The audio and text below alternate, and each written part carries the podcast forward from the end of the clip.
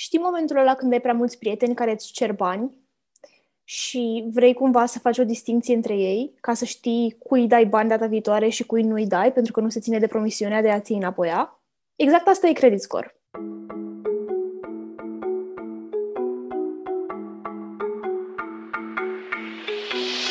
Ai venit la The Budget Project, un podcast pentru tinerii care vor să stăpânească finanțele, carierele și viitorul. Vom discuta despre bugetul tău și despre ceea ce trebuie să știi ca să poți să fii eroul poveștii tale. La cererea voastră, astăzi vorbim despre sistemul de credit score și despre ce presupune mai exact el. O să discutăm despre sistemele uh, naționale în care este adoptat acest sistem, avantaje, dezavantaje și felul în care s-ar potrivi sau nu s-ar potrivi contextului din România. Ca să înțelegem mai clar ce înseamnă sistemul de credit score, imaginează-ți că ai doi prieteni foarte buni și le împrumuți amândurora la niște sume de bani de câteva ori, nu știu, de trei ori, de patru ori. Unul dintre ei îți returnează împrumutul la timp, iar altul îți dă banii după trei luni și nu îți plătește nici dobândă și afli între timp că a mai împrumutat bani de la alți prieteni și nici lor nu le-a returnat împrumutul la timp. Iar după câteva luni, amândoi îți cer, să zicem, 100 de lei. Iar tu se întâmplă să ai doar 100 de lei. Întrebarea este cui dai banii. Cel mai probabil o să-i dai celui în care poți avea încredere, cel care îți returnează împrumutul la timp și care se comportă responsabil, să spunem, față de banii pe care tu îi dai. Așa fac și băncile. Pentru că băncile au foarte mulți oameni cu care colaborează, foarte mulți prieteni, să spunem, iar oamenii care sunt agenți economici se comportă foarte diferit. Și băncile au decis să monitorizeze modul în care fiecare dintre noi tratează împrumuturile astea ca să știe ulterior dacă suntem agenți economici de încredere sau nu. Ca să ții minte mai ușor la ce se referă termenul de credit score, gândește-te că cuvântul credit are două înțelesuri. Unul este cel din concepția de card de credit, care se referă la împrumut. Iar al doilea se referă la încrederea pe care o acorzi cuiva. Așa că dacă le îmbinăm pe cele două, înseamnă încrederea acordată cuiva în legătură cu împrumuturile pe care uh, persoana respectivă vrea să le ia de la o bancă. Ce înseamnă, de fapt, sistemul de credit score este un sistem de puncte pe care anumite țări îl adoptă pentru a clasifica populația din punctul de vedere al puterii de cumpărare pe care fiecare individ îl are și capacitatea fiecărui individ de a plăti creditele și împrumuturile la timp. Probabil exemplul cel mai cunoscut de țară în care acest sistem funcționează sau este adoptat de foarte multă vreme uh, este cazul Statelor Unite. În Statele Unite, sistemul uh, funcționează după criteriul FICO, în sensul în care se ia în calcul istoricul plăților, suma datorată și o grămadă de alte uh, astfel de criterii pe care le vom discuta mai târziu. Uh, de asemenea, în Canada este acest sistem care este destul de similar, până și agențiile care se ocupă de credit rating uh, sunt aceleași ca în Statele Unite. În Germania, sistemul este tot cumva de credit scoring, însă este o singură instituție de stat care se ocupă cu uh, acest scoring și care uh, stabilește criteriile în, în baza cărora oamenii primesc scorul lor. Uh, în Spania și Olanda, sistemul este un pic diferit în sensul în care nu se notează reușitele lor din punct de vedere financiar sau economic sau personal, uh, ce, de exemplu, s-ar putea nota în Statele Unite sau în Canada. Se notează numai greșelile pe care ei le fac din punct de vedere financiar. În China, acest uh, credit scoring urmează să fie schimbat în, uh, în anul ce urmează, pentru că momentan este un singur comportament economic care se notează și anume legat de istoricul financiar și antecedentele penale și uh, sociale, ca să spun așa, um, iar China încearcă să, să introducă un nou sistem de social credit uh, care să includă și activitățile din punct de vedere civic, adică dacă ai cazier, dacă ai muncă în folosul comunității, toate acestea ar putea practic să intre în credit scorul tău, ceea ce este un punct de vedere cu siguranță unic, uh, nu este un punct de vedere care a mai fost împărtășit de alte țări din lumea vestică, să spunem așa. Și bineînțeles că un alt exemplu cunoscut este cel al uh, Regatului Unit, al Marii Britanii, uh, unde un pic scorul este diferit, în sensul în care fiecare entitate care este în poziția în care să împrumute bani va analiza portofoliul fiecărui uh, consumator în parte și va decide dacă acesta merită sau nu împrumutul pe care îl cer, în funcție de niște criterii care nu sunt um, Uh, spuse public, nu sunt declarate public, pentru că legea nu prevede o astfel de, de obligativitate din partea împrumutătorului sau al creditorului. Um, și practic cam astea sunt micile variații între credit score care există în țările principale cu acest sistem. Bineînțeles că în descrierea acestui episod veți găsi câteva dintre informațiile necesare de pură curiozitate și bineînțeles niște resurse în acest sens. Modul în care se calculează acest credit score este diferit de la o țară la alta și uneori este diferit de la o agenție de uh, credit score la alta, dar în mare criteriile care se iau în considerare sunt criteriile menite să arate agențiilor de credit că ești o persoană de încredere care ei pot împrumuta bani. Și unele dintre aceste criterii sunt, spre exemplu, istoricul de plăți la cardul de credit. Una dintre inepțiile sistemului este faptul că ai nevoie de credit ca să construiești credit score Adică trebuie să te împrumuți ca să dovedești că poți plăti un împrumut. Chiar dacă n-ai nevoie să împrumuți în primă fază. Asta contează aproximativ 35% din credit score-ul tău, iar cardurile de credit cu cel mai lung istoric sunt cele care îți cresc creditul cel mai mult. Adică cu cât menții o activitate economică cât mai responsabil și pe o perioadă cât mai lungă de timp, cu atât credit score-ul tău crește. Asta înseamnă, practic, că dacă ai avut un card de credit timp de 10 ani și decizi să-l închizi pentru că pur și simplu nu-l mai folosești, asta îți poate scădea credit score-ul destul de mult. Ceea ce înseamnă că, într-un fel, sistemul ăsta te obligă să ai mai multe carduri de credit sau să-ți menții, să, să-ți uh, păstrezi cardul de credit deschis, pentru că asta te poate ajuta la credit score, chiar dacă tu nu ai nevoie de instrumentul ăsta financiar. Alte elemente care sunt luate în considerare sunt, de exemplu, chiriile, împrumuturile pentru casă sau mașină, în mod firesc. Dacă ai prea multe linii de credit sau prea multe cereri de credit într-o perioadă scurtă, asta poate să-ți scadă credit scorul. Dacă ai cardul de credit um, cu un cost de mentenanță anuală sau lunară și nu-l plătești la timp, asta îți poate din nou scădea uh, credit scorul. Încă un lucru care îți poate scădea credit score-ul, care pe mine mă șochează sincer, este faptul că dacă ai un card de credit cu o limită lunară, să spunem, de 1000 de dolari, iar tu folosești mai mult de 15 sau 20% din limita asta lunară, îți poate scădea scorul. Ceea ce înseamnă, într-un fel, că e în regulă să, și e recomandat, de fapt, să ai un card de credit și să folosești din el, dar să nu folosești prea mult. Adică, dacă ai nevoie de mai mult decât este limita asta recomandată, asta îți poate scădea scorul. Deci, până la urmă, dacă tu ai un card de credit pentru că ai nevoie de el, ai grijă să nu ai prea mare nevoie de el. În Statele Unite, dacă ai un împrumut de studiu, cum este oricum cazul majorității populației americane, iar rambursarea lui lunară nu se face la timp, îți poate scădea scorul. De asemenea, dacă nu ai asigurare medicală sau de viață sau pentru animale sau dentară sau orice fel de altă asigurare, îți poate scădea credit scorul. Iar dacă ai aceste asigurări, dar nu le plătești la timp, din nou poate scădea credit scorul. De asemenea, în Marea Britanie, chiar dacă ăsta nu este un element financiar sau economic, dacă ești înregistrat ca votant, asta îți poate îmbunătăți credit scorul. Da, asta este exact motivul pentru care eu mă aflu pe listele de votanți de când am început facultatea în Anglia, deși nu am voie să votez, dar eu sunt pe liste. Așa că ei trebuie să știe că eu sunt acolo. um, și, sincer, diferența nu e foarte mare, adică ajută cu ceva gen 50 de puncte pe credit score pe care eu cel puțin l-am văzut. Dacă ești student în Anglia, fă o să te ajute. Dar trecând mai departe, um, încă ceva care ajută um, creșterea credit scorului este plata uh, direct debitelor lunare sau acele plăți automate pe care le programezi. De exemplu, noi, de exemplu, s-ar putea să fim foarte familiari cu plata abonamentului la Netflix sau la Spotify sau la uh, Vodafone și alte, alte astfel de cheltuieli lunare, dar ei chiar le au în considerare. Este, este motivul pentru care și în Statele Unite s-a început promovarea uh, acestui criteriu ca fiind unul legitim de, de luat în considerare pentru scor. Există aplicații de acest gen care sunt, uh, sunt menite să ajute populația tânără să-și construiască credit scorul fără să facă acele împrumuturi despre care Andreea a vorbit mai devreme. Uh, un exemplu de astfel de aplicație este Perch Credit, care tocmai a încheiat o rundă de uh, investiții de 2,5 milioane de dolari și în care uh, a investit și reperul american Jay-Z foarte interesantă mutarea lui de carieră și foarte interesant acest concept de, de aplicație în care pur și simplu îți pui toate abonamentele lunare, utilitățile, uh, abonamentele, cum am spus, la telefon, la servicii de streaming și așa mai departe. Și practic această aplicație trimite în numele tău către agențiile de credit uh, faptul că tu faci aceste plăți lunare și le menții, uh, le menții pe o durată mai, mai lungă de timp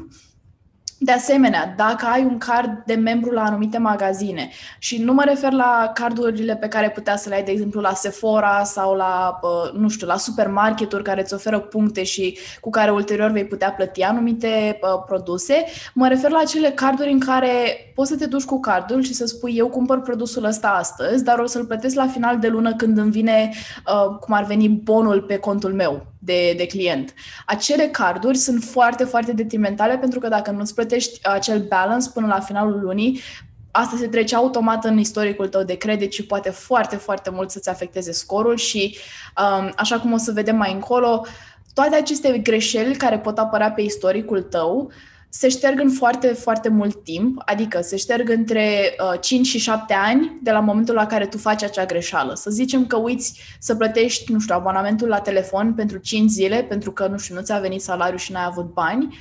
acea greșeală va sta pe istoricul tot timp de șapte ani de zile dacă nu reușești să o negociezi, să fie scoasă mai devreme din acel istoric, ceea ce este foarte detrimental pentru foarte multă lume. Încă un lucru de luat în considerare este faptul că s-ar putea ca uneori agenții de credit să facă niște greșeli cu privire la uh, istoricul tău și să vezi că ți apar în istoric niște cheltuieli de care tu nu ai idee, niște comercianți care ți-au luat bani de care tu nu ai idee Ceea ce trebuie să faci tu în acel moment ca cetățean responsabil este să suni agențiile și să le spui, uite, eu n-am făcut plata asta, eu nu recunosc acest abonament, ce se întâmplă, vă rog să investigați și să-mi spuneți dacă cu adevărat eu am aprobat acea uh, tranzacție sau nu și dacă nu, vă rog să o scoateți de pe credit pentru că mi afectează scorul. Există câteva variațiuni cu privire la plățile întârziate. Dacă um, ratezi plata unei rate la cardul de credit cu 15 zile, acel rateu, ca să spunem așa, îți va lua aproximativ 50 de puncte din credit credit scorul tău. Dacă o ratezi cu mai mult de 30 de zile, adică cu mai mult de o lună,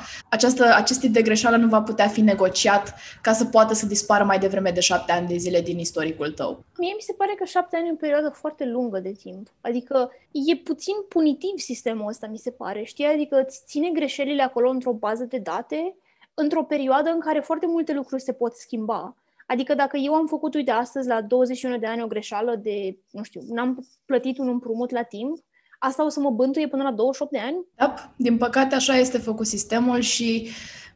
este motivul pentru care foarte mulți oameni ai legii încearcă să schimbe sistemul ăsta. Există o, uh, o propunere legislativă care vrea să schimbe cu totul acest sistem, cel puțin în Statele Unite. Una din ideile principale ale acestei propuneri ar fi să fie înlocuite toate agențiile private care se ocupă cu credit scorul și să fie înlocuite de o entitate statală unică care să ia toate registrele din anii trecuți, să le treacă printr-un nou sistem care să fie mult mai avantajos pentru, în primul rând, persoanele cu venituri scăzute, persoanele din zone rurale, persoanele cu puține uh, posibilități de carieră și de uh, mobilitate socială. Și, practic, se dorește ca acest sistem să devină din ce în ce mai uh, prietenos cu consumatorul pentru care a fost creat în primă fază. Pentru că ceea ce foarte mulți oameni scot în evidență este faptul că sistemul este făcut aproape împotriva consumatorului. Tot ce faci se poate uh, pedepsi și se poate pedepsi pe perioade foarte lungi și cu puncte foarte mari. Și se consideră că acest sistem, ca să poată să încurajeze oamenii să-l folosească cum trebuie și să nu mai sperie omul că, băi, știi ceva, ori nu o să-mi fac credit deloc și atunci nu o să am istoric și atunci când o să vreau să-mi cumpăr o casă cu un împrumut, nu o să pot pentru că n-am istoric, sau îi pune pe oameni într-un alt, într-un alt tip de mentalitate, în uh, genul de mentalitate care spune, știi ceva, o să iau acest card de credit, o să cheltuiesc cât pot din el și o să mă ocup eu de asta mai încolo, peste vreo 10 ani, când o să am resursele, poate. Și atunci nesiguranța asta și frica asta, până la urmă, față de sistem, este ceva ce îngreunează și economia americană și relația pe care consumatorii o au cu firmele mari și această neîncredere despre care am vorbit și în episodul de cripto, neîncrederea în tot ceea ce înseamnă corporații și uh, unele instituții ale statului și politicieni și așa mai departe. Este un sistem care sper sincer să se schimbe și sper că această propunere să fie adoptată pentru că ar schimba viețile a milioane, milioane de oameni și, într-adevăr, în toate țările care decid să aibă acest sistem, ar trebui să se gândească exact cât de prietenos este sistemul respectiv. Pare într-adevăr că astea sunt niște dezavantaje destul de importante pe care trebuie să le luăm în considerare și schimbarea sistemului, cum de altfel se întâmplă în foarte multe cazuri, poate că ar aduce niște beneficii importante.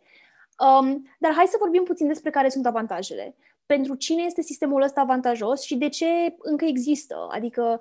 care sunt agenții din ecuația asta care sunt avantajați de genul ăsta de sistem de scor? Asta e o întrebare foarte bună și destul de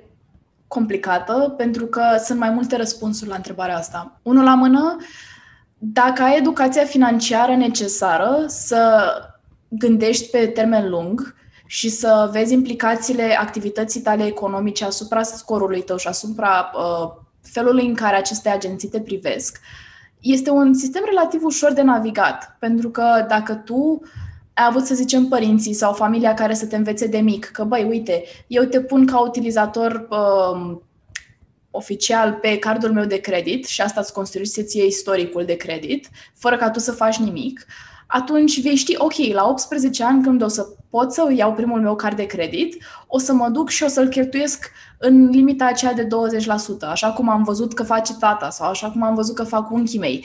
Totul este să ai educația financiară, fie să o cauți tu pe internet, cum foarte mulți tineri o fac în zilele noastre, fie să o ai în familie, pentru că este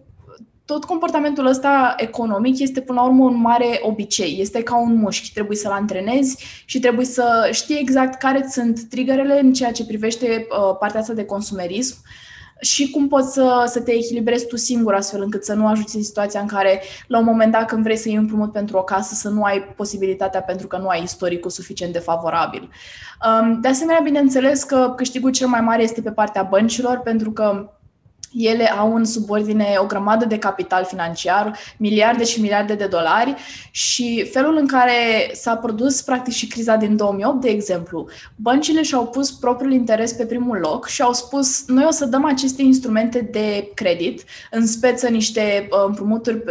pe imobiliare foarte, foarte dezavantajoase pentru consumatori, o să le dăm aceste instrumente unor oameni care deja nu, nu permitau să, pe, să plătească ratele respective. Și atunci, practic, au spus, știi ceva, nu să ne pese de omul mic și de agentul esențial al economiei noastre, o să-i vindem aceste uh, rate și aceste împrumuturi imobiliare și o să vedem noi după aia dacă se descurcă ei să-l plătească sau nu. În fond, nu este problema noastră. Și bineînțeles că în 2008 în momentul în care toată situația asta s-a prăbușit, s-a văzut exact că, băi, există câteva abuzuri de putere care se fac la nivel înalt, în bănci, în agenții de uh, credit rating, în agenții care împrumută bani, dar care nu sunt bănci, tot felul de astfel de organizații care, practic, și-au pus propriul interes și propriile profituri în fața situației economice reale a majorității americanilor și, din păcate, uh, este un avantaj pentru ei, dar un dezavantaj pentru majoritatea populației, așa cum am spus. Mare avantaj al acestui sistem și un lucru pe care cred că toate țările ar, ar trebui să-l aibă bine pus la punct, este faptul că este un sistem foarte ușor de verificat. În sensul în care eu, dacă mă duc la bancă cu permisul meu de condus, și le dau numărul meu și uh, numele pe care l-am, ei sunt în stare atunci pe loc să caute în sistem și să-mi vadă tot istoricul. Din momentul în care am apărut pentru prima oară pe, uh, nu știu, pe cardul de credit al unui membru de familie sau pe rolul electoral, cum am spus că se, se întâmplă în Marea Britanie, uh, din momentul ăla ei sunt în stare să-mi vadă absolut orice ține de istoricul meu financiar și este un lucru foarte ușor și foarte rapid de verificat, dar din nou cu toate dezavantajele pe care o să le menționezi și tu acum și pe care foarte mulți utilizatori le văd oricum. Când ne-am făcut pregătirea pentru episod și am făcut research-ul necesar, ne-am uitat cumva la mai multe opinii, la opinii care vorbeau despre avantaje, dar și despre dezavantaje și am observat că, per total, dezavantajele par a fi mai numeroase și unele dintre ele, pe bună dreptate, sunt foarte evidente și pentru noi. Pur și simplu, probabil, dacă ați ascultat cu atenție discuția asta, ați observat că sunt unele lucruri destul de șocante care te fac să te gândești, mă, dar stai puțin, adică asta pare că îți pune o bilă neagră în baza de date a acestor agenții de credit scoring pe care foarte greu o poți îndepărta sau pe care foarte greu o poți uh, contrabalansa cu activități responsabile, să spunem. Unul dintre dezavantajele evidente este faptul că genul ăsta de um, imagine negativă rămâne pe o perioadă foarte lungă de timp. Adică șapte ani este o perioadă în care foarte multe lucruri se pot schimba fie că țin de situația ta financiară individuală, fie că țin de efectiv educația financiară pe care tu o ai și pe care o poți updata pe drum, o poți actualiza și poți spune, ok, am înțeles, am făcut niște greșeli la 21 de ani, să spunem, dar acum că am 25, știu exact ce trebuie să fac. Asta înseamnă că dacă tu ai deja un dezavantaj pe care l-ai moștenit cumva de acum, nu știu, 3-4 ani, trebuie să faci eforturi extra să-l contrabalancezi, să contrabalancezi faptul că imaginea ta este acum negativă în fața acestor agenții de credit scoring. Și asta e cumva rău, pentru că, cum am spus și la început, ceea ce cer ei nu este neapărat să vadă că ai învățat sau că te-ai redresat, este pur și simplu să vadă că tu faci niște eforturi active supraomenești pentru a-ți lua mai multe carduri de credit, pentru a plăti împrumuturile astea la timp, chiar în momentul în care nu ai nevoie. Pentru că dacă eu să spunem, uite, fac un împrumut astăzi la 21 de ani și uh, vreau să investesc banii pe care am împrumutat de la bancă într-o afacere proprie pe care o încep astăzi. Dacă, să spunem, afacerea nu merge foarte bine și nu reușesc să fac plățile la timp, asta, din nou, în România nu se aplică, dar dacă aș fi, să spunem, în Statele Unite sau în Marea Britanie, dacă nu reușesc să fac aceste plăți la timp, scorul meu scade. Ceea ce înseamnă că dacă peste trei ani vreau să iau un alt împrumut sau peste trei ani decid, nu știu, să-mi întemeiez o familie și să cumpăr o casă sau ceva de genul ăsta și vreau să fac un împrumut, faptul că eu am avut o încercare de a-mi deschide o afacere care a eșuat, o să mă bântuie. Iar asta nu cred că ar trebui să fie luată în considerare pe o perioadă atât de lungă de timp. Și cumva perspectiva asta poate să fie să pară puțin prea pozitivă. Faptul că da, că oamenii se schimbă și că oamenii învață, dar chiar dacă nu ar fi vorba de asta, chiar dacă nu ar fi vorba de faptul că să spunem că am avut un comportament irresponsabil anul ăsta, dar peste 5 ani am un comportament foarte responsabil pentru că am învățat între timp. Hai să ne uităm puțin la ce categorie de oameni și-ar permite să beneficieze de avantajele astea despre care ne-a vorbit Laura. Adică, sigur, dacă ai o educație financiară sănătoasă și cumva ai moștenit, să spun așa, niște principii care îți ajută credit scorul, e foarte bine de tine, dar în același timp trebuie să ai și resursele financiare să poți să îndeplinești criteriile astea. Pentru că cum am spus mai devreme, dacă tu îți iei un card de credit care are o limită de împrumut de 1000 de dolari lunar, iar tu cheltui în jur de 800 pentru că pur și simplu ai nevoie de banii aia, pentru că în momentul ăsta din viața ta ești într-o situație destul de precară din punct de vedere financiar, nu e în regulă ca asta să-ți scadă scorul doar pentru că, nu știu, tu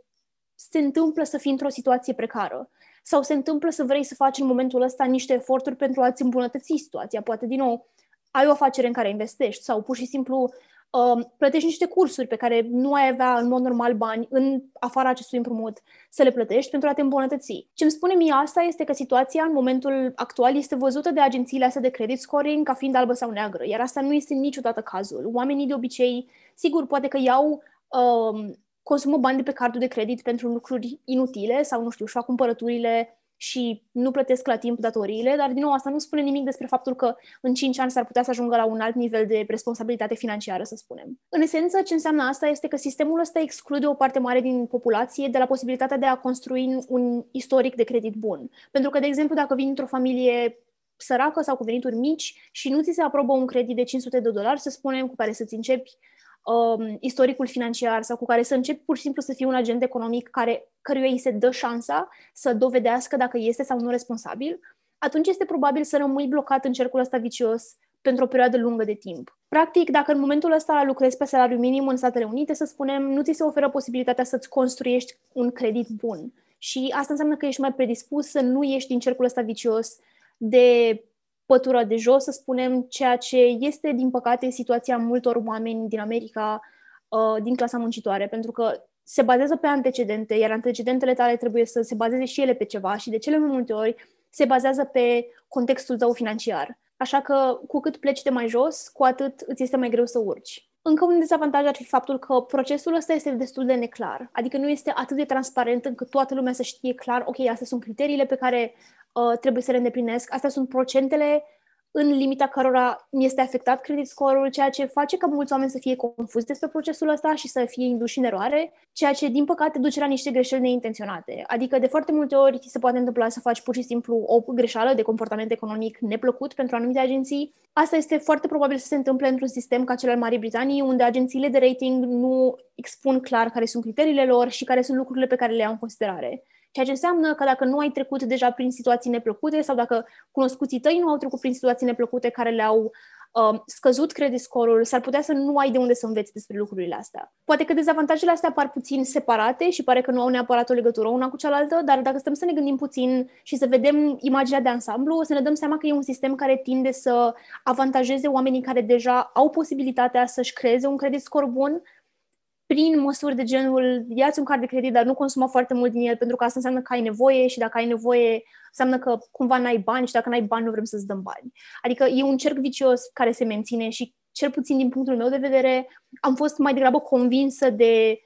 articolele care vorbeau despre dezavantaje mai degrabă decât cele care vorbeau despre cât de minunat e sistemul ăsta. Intrăm în ultima parte a discuției, cea care se referă la ce s-ar întâmpla dacă România ar adopta acest sistem, dacă s-ar potrivi populației române, slash ce se întâmplă acum, pentru că de câțiva ani de zile România a început încetul cu încetul să adopte anumite elemente ale acestui sistem și vedem cum în ultimii ani băncile treptat au început să ofere din ce în ce mai mult acel uh, concept de uh, descoperire sau acoperire de cont, adică ceea ce în engleză s-ar numi overdraft.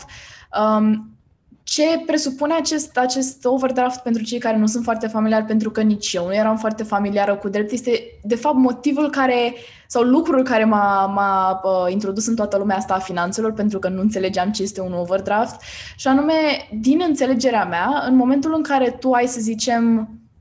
o cheltuială neprevăzută pe care trebuie să o faci luna asta, în valoare de 100 de lei, uh, dar tu nu mai ai acei 100 de lei în cont, nu mai ai de unde să-ți acoperi cheltuiala respectivă, tu poți să plătești folosind acel card de credit sau de debit și banca să-ți acopere acei 100 de lei până la finalul lunii, când poți să acopere acea cheltuială. Nu este un credit, nu este un împrumut, dar cumva este un împrumut. Este un baby împrumut, ca să-i spunem așa. Este um, un mod de,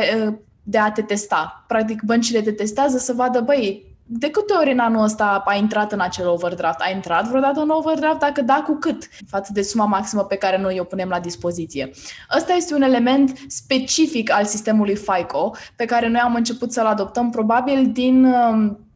din inspirația asta pe care o America o are și a avut-o întotdeauna asupra României, probabil că în momentul în care s-au decis, ok, începem să introducem încetul cu încetul aceste mecanisme, băncile și instituțiile din România s-au gândit că mai bine le, le introduc încetul cu încetul ca să nu bulverseze situația economică și să nu bulverseze populația României, pentru că ar fi un sistem total nou. Până acum la noi, ca să iei un credit, ar trebui să te duci acolo cu buletinul, cu cazierul, cu tot felul de luni de tranzacții și cu dovezi de la locul de muncă și așa mai departe. Ori acest întreg nou sistem, practic, ar șterge nevoia asta de uh, dovezi de la locul de muncă, de uh, chitanțe de salarii și așa mai departe și a avea toate aceste istorice deja puse într-un singur document sub numele credit scorului. Problema cu introducerea acestor elemente în sistemul uh, din România este că instituțiile financiar-bancare vor ține cumva în umbră acele criterii care ar putea să ajute românii să-și construiască credit scorul și asta este un lucru de care eu sincer mă tem, pentru că și așa omul de rând și omul mediu în România nu are o situație financiară prea bună. Ne uităm deja la niște studii care au apărut și care analizează estimativ care ar fi credit scorul unui average Joe în România sau să zicem al lui Mihai care are 25 de ani și vedem că Mihai la 25 de ani are un credit score undeva între 550 și 600, ceea ce este foarte puțin pe scara celor din America. Este foarte puțin pentru că scorul din America este între 300 și 800, ori dacă tu ai un scor de 550 sau 600 la vârsta de 25 de ani, cu probabil niște uh, împrumuturi sau niște plăți pe care nu le-ai făcut la timp acum 5 ani, înseamnă că scorul tău va fi afectat până aproape de 30 de ani și probabil după aceea, dacă tu nu vei ști exact care sunt criteriile pentru care ție îți scade scorul de la lună la lună sau motivul pentru care, deși plătești totul la timp, încă nu-ți crește scorul. Și cred că există un pericol foarte mare ca în momentul în care introducem acest sistem în România să există o lipsă de transparență care să, să fie ceea ce practic bagă foarte mulți români în această stare de frică, în această stare de neîncredere, în această stare de, știi ceva, o să cheltuiesc oricum, pentru că oricum o să întrezi toată viața în datorii. Și din păcate, asta nu este o mentalitate cu care foarte mulți oameni ar trebui să se obișnuiască. Mentalitatea că, băi, oricum o să am toată viața în datorii, ce mă mai strofoc să mai plătesc din ele? Nu e ok, pentru că vei avea copii la un moment dat, vei avea o familie care va depinde de tine, ori dacă tu nu poți să faci acele împrumuturi bune, să zicem, care ar putea să-ți aducă asset sau active, atunci de ce, de ce mai faci aceste cheltuieli? De ce te mai împrumuți? De ce mai faci aceste cheltuieli? Dacă totul ar fi să privim prin lentila asta de oricum o să am datorii la finalul vieții. De ce ar trebui să fie așa, știi? Și mi se pare că în România, în felul în care oamenii sunt deja învățați să cheltuiască, raportat bineînțeles și la veniturile lor și la alte probleme economice și la cheltuieli de sănătate și așa mai departe, nu cred că suntem pregătiți. Și înțeleg că probabil interesele sunt mult mai înalte și mult mai uh, ciudate decât le văd eu, dar ar trebui, cred, să ne gândim și la interesul omului de rând înainte să-l băgăm în datorii și înainte să-l confuzăm cu un sistem care și așa nu este potrivit pentru România. Dar vom vedea ce se va întâmpla. Uh, în descriere, din nou, o să lăsăm tot felul de resurse, citiți și voi despre chestia asta și vedeți dacă într-adevăr se va ajunge ca sistemul principal pe care noi îl folosim să fie cel după FICO vedeți exact ce puteți să plănuiți de acum astfel încât să, să fiți bine și să fiți uh, asigurați practic în momentul în care acest sistem va fi implementat per total. Cred că astea sunt niște puncte foarte bune și analiza asta legată de care ar fi cumva reacția consumatorului român, având în vedere ce știm deja despre consumatorul mediului român, are foarte mult sens și, bineînțeles, orice sistem de genul ăsta, orice unealtă economică, cel puțin din punctul meu de vedere și sunt sigură că și din punctul tău de vedere, trebuie să fie într-o oarecare măsură benefică pentru ambii agenți, atât pentru omul care împrumută bani, cât și pentru omul care sau instituția care oferă împrumutul respectiv. Și există, bineînțeles, întotdeauna riscul ăsta ca unul dintre agenți, de obicei cel care are cea mai multă putere sau cele mai multe pârghii, să, să, să abuzeze cumva de situația uh, precară a omului care vrea să facă împrumutul respectiv și să spună, da, nu, nu suntem obligați să oferim genul ăsta de informație. Întotdeauna există riscurile astea, într-adevăr, și de asta e important să le discutăm cumva și să le luăm în considerare. Bineînțeles, astea sunt informațiile pe care noi le avem în momentul de față. O să vă ținem la curent, bineînțeles, dacă apar informații noi și dacă aflăm lucruri noi despre genul ăsta de sistem. Spuneți-ne în comentarii ce părere aveți. Uh, bineînțeles, scrieți-ne pe pagina de Budget Project dacă aveți orice fel de întrebări despre chestia asta sau orice fel de opinii. Dacă vi se pare că nu avem dreptate și că până la urmă e un sistem bun. Spuneți-ne ce credeți și haideți să avem o discuție despre chestia asta. Și, by the way, mulțumim Maiei pentru că ne-a propus acest subiect. Ea a fost prima care ne-a scris despre credit score și, practic, screenshot-ul ei a fost ceea ce a, a început toată discuția asta între noi două. Mulțumim foarte mult pentru sugestii și ne face plăcere întotdeauna când ne propuneți subiecte și când ne ajutați să, să facem conținut care vă o să vă fie util. Și da, nu uitați să dați un like și să dați subscribe uh, pe oricare platformă ascultați acest podcast și ne revedem data viitoare!